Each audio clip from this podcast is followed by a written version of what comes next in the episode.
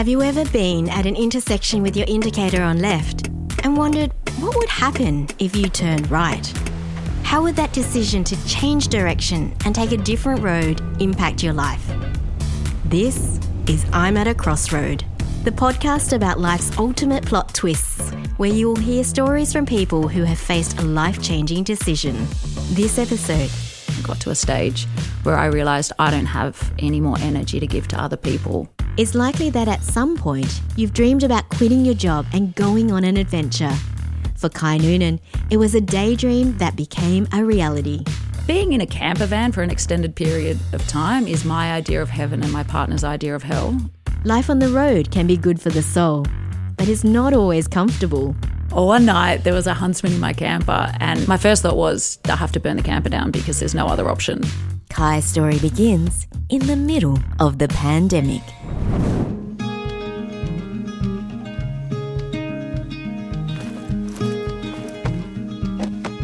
Hi, I'm Kai Noonan. I was at a crossroads, I would say, the end of 2021, early 2022.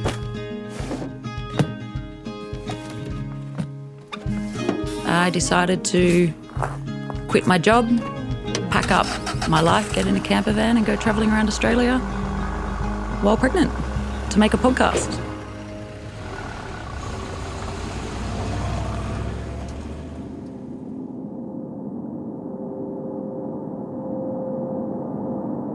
We obviously had COVID in 2020.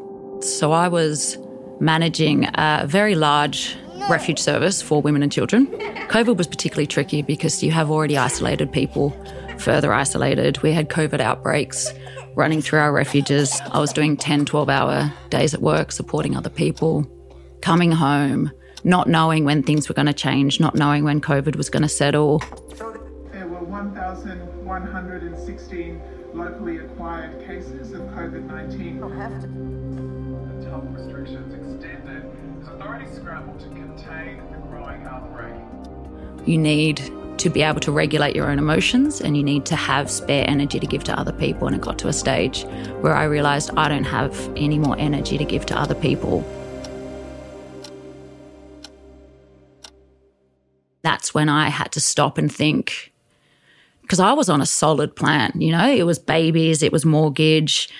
I was going to be an adult for kind of the first time in my life, really.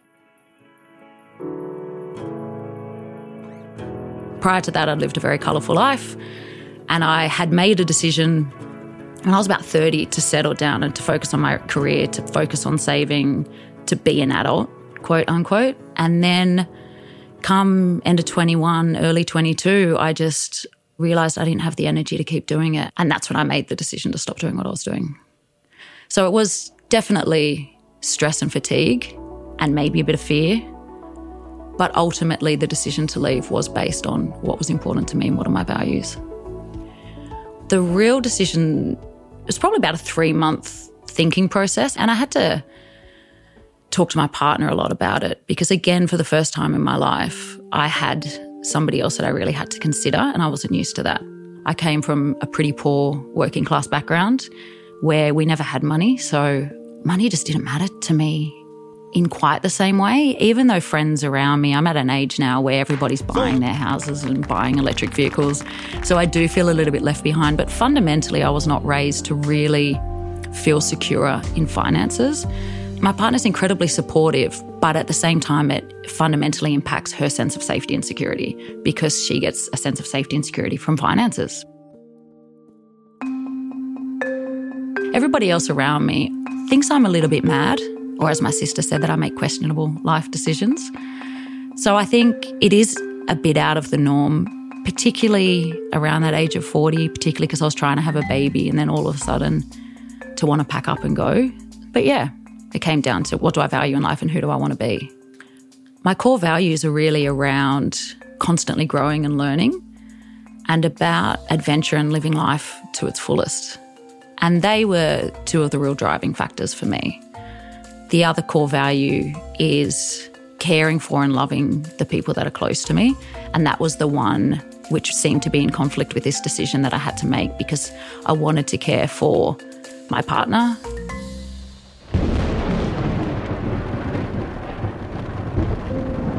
being in a camper van for an extended period of time is my idea of heaven and my partner's idea of hell. So, my partner did meet me on the trip for about two weeks, and she loved it for the first week.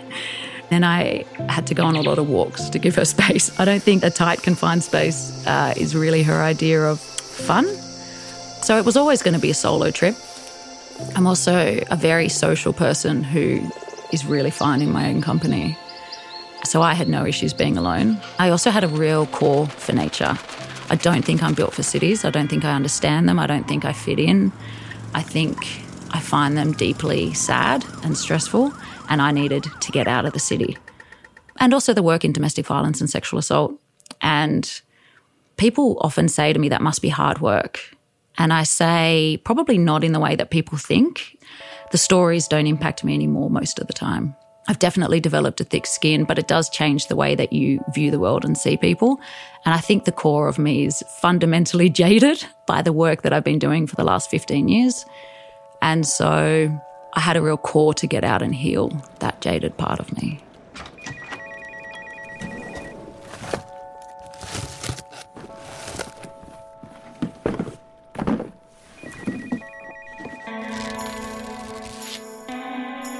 So I resigned from my job. I was the director of client operations. So all of the staff and clients were under my responsibility. So I gave three months' notice. It was hard to resign because I felt like I was letting a lot of people down. And the plan was to get in a camper van, go traveling, make a podcast, and then think about what happens after. I gave three months' notice. I resigned. And about two days later, I got pregnant.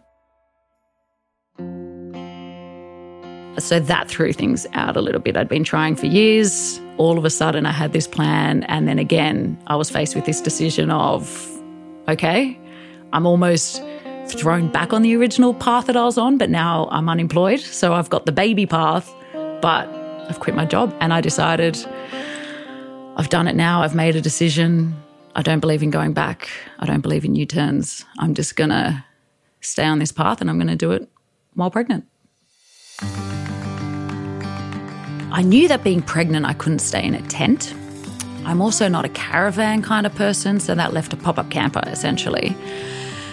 I have a very active imagination, and most pop up campers are canvas, and all I could picture is somebody cutting a knife through it and me not feeling safe. So that really left the option of solid walled pop up camper. So it really reduced my options. I found a cute little triangle A van, which I loved. It had a double bed, a table and two chairs, a fridge and a stove in it.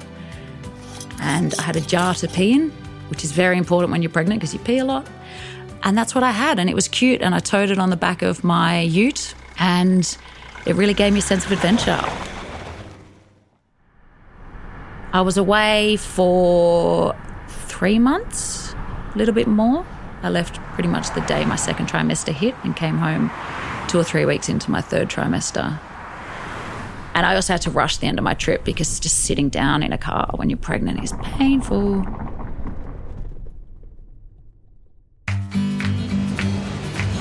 I left Sydney, travelled through southwest New South Wales into the ACT, through Victoria, so northern Victoria, Melbourne, down to the Great Ocean Road and the coast. Then I went up through the Grampians, down through South Australia to Kangaroo Island, back up to Adelaide and I did the Yorke Peninsula, straight up through the centre of the desert, all the way up to, I spent a fair bit of time around Alice and Central Desert, up to Darwin, from Darwin into Kakadu, from Kakadu into regional Queensland. I had no idea how big Queensland was. It is huge. Just to get from Kakadu to the coast in Queensland, it took about five days of solid driving.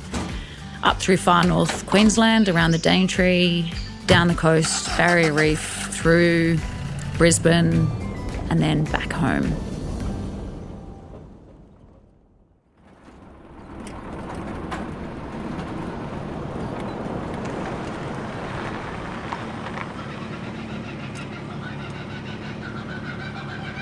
Was pretty funny pulling up beside people, particularly when I got into my third trimester, because I was lifting this heavy roof of my camper up, and I think there was a few people that honestly thought I might go into labour with the strain of it. One of my first nights was snowing down near Canberra, and in my camper it was minus two, minus three degrees, and it was raining for I think the whole first month I was away. And that got a little bit hard, but it was still fresh and new that it was exciting. By the time I headed north and the sun was shining and the stars were out all night, I was off forward driving and I was going up mountains and going into remote communities. And that's when the adventure kicked in, I think. I actually had to make a decision one night. It was my first night camping, and I was a bit terrified of every sound. I was in a campground completely to myself. About two o'clock in the morning, a car pulls up beside my camper. A guy gets out. He stands there, just looks around for about half an hour, gets back in his camper and takes off. I was terrified. And then I realized this is the first night of months away. You just have to not be scared.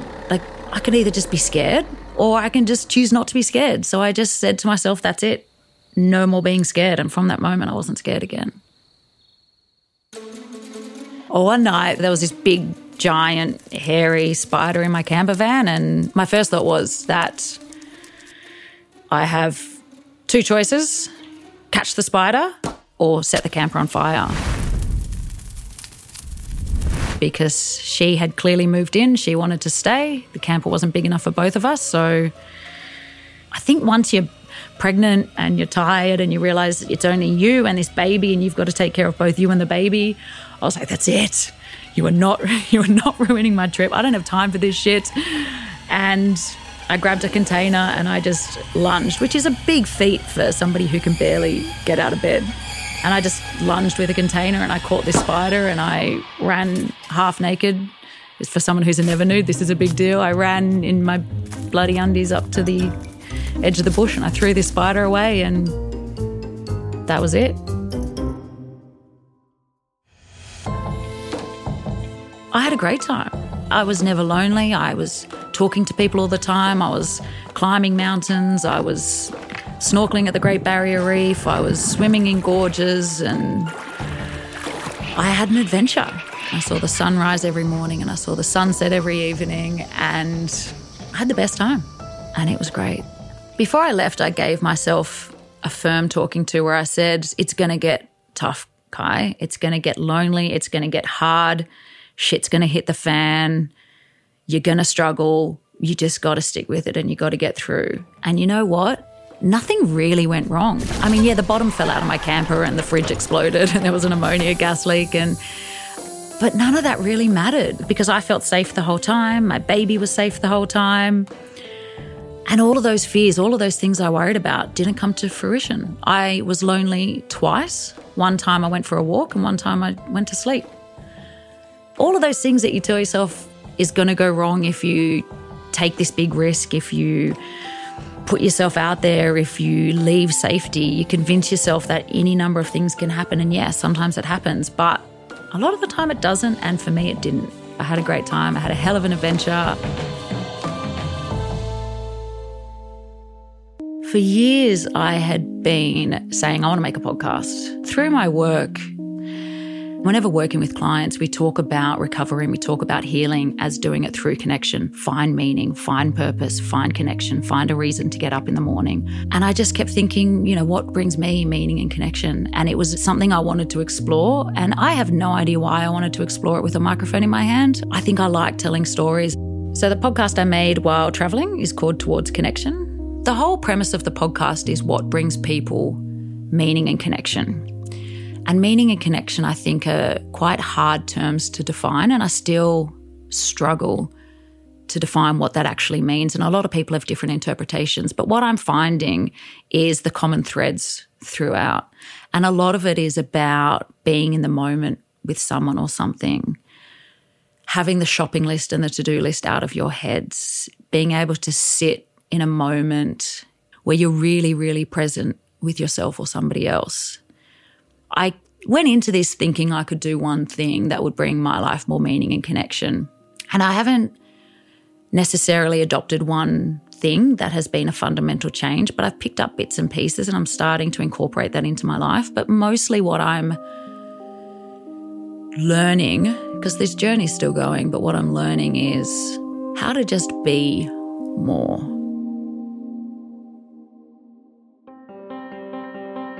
One element of my podcast is engaging in the activity that the guests in my podcast engage in. So that means that I have ended up dressing in drag and performing on stage or getting naked at a nudist beach. And these are things that fundamentally grossly uncomfortable for me. I'm an incredibly shy person. I have a fair bit of anxiety. I don't like being seen. You know, sometimes just leaving the house is uncomfortable for me. And then dressing up and getting on stage or getting naked, I identify as a never nude. I would shower with my clothes on if it was practical. I do not like taking my clothes off. And I put myself in these situations to get out of my comfort zone because I think that's where learning and growth happens. And I wanted to push myself and I wanted to challenge myself. If I keep trying to hide in the world and I keep wanting to stay in my comfort zone, I'm not going to know what's on the other side of being brave. And I have learned many things, like I make a very good looking drag queen who is not a good dancer or performer. I actually pulled my hip in the first like 20 seconds. I don't think my body's built for dancing. I have learnt that I don't want to get naked in public again, even though after a while you forget about it. So I have learnt more what's not for me than what is for me. But I have no regrets doing any of the things that I tried. And I'm proud of myself for being brave and getting uncomfortable, more uncomfortable than I usually am. Why not? You only live once. So, since coming back from my trip, I had a baby. I finished the podcast. I have been learning to parent. I have had to go back to do some work, and I've gone back to work in my original sector in sexual, domestic, and family violence. But I took a short term contract because I don't think the winds of change have completely passed me yet. I have some of that energy to give back to people that was missing before I left. So I can do that work again, and I might, but I've left the door still open because I still feel like change is in the air. But that journey is continuing. And you know what? I hope it continues for as long as I live because I think, well, the second I stop wanting to grow and change and wanting to have adventures and wanting to look for more meaning and connection is the day that I've probably turned away from my values and stopped living the life I want to live. So I hope to continue doing that. And now I have a young person that I want to impart that on as well. And I want to be a role model and I want to show him that you can live by your values and you can live a different life and you don't have to do what the world tells us to do. So now I'm doing it for him as much as I am for myself. I don't know whether I'm at a new crossroads. I don't think so. I think I'm still on that path of where is this adventure taking me? And we'll see.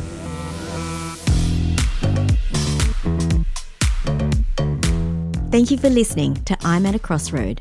If this episode has touched on issues you're struggling with and you feel like you need resources or support, go to beyondblue.org.au or for 24 hour free counselling in Australia, call Lifeline on 13 11 14 and please look after yourself. I'm at a Crossroad is produced on Bidjigal and Gadigal land by students from the Australian Film, Television and Radio School. We would like to acknowledge the Aboriginal and Torres Strait Islander people as the traditional owners and custodians of this land and pay our respects to elders past and present. This episode was edited by Campbell Moore and Jonathan Pearson. Sound designed by Jonathan Pearson and Harry Hughes. Produced by Liam Achurch and Keegan Brown. Executive producers Tristan Black and Angela Tjeuw.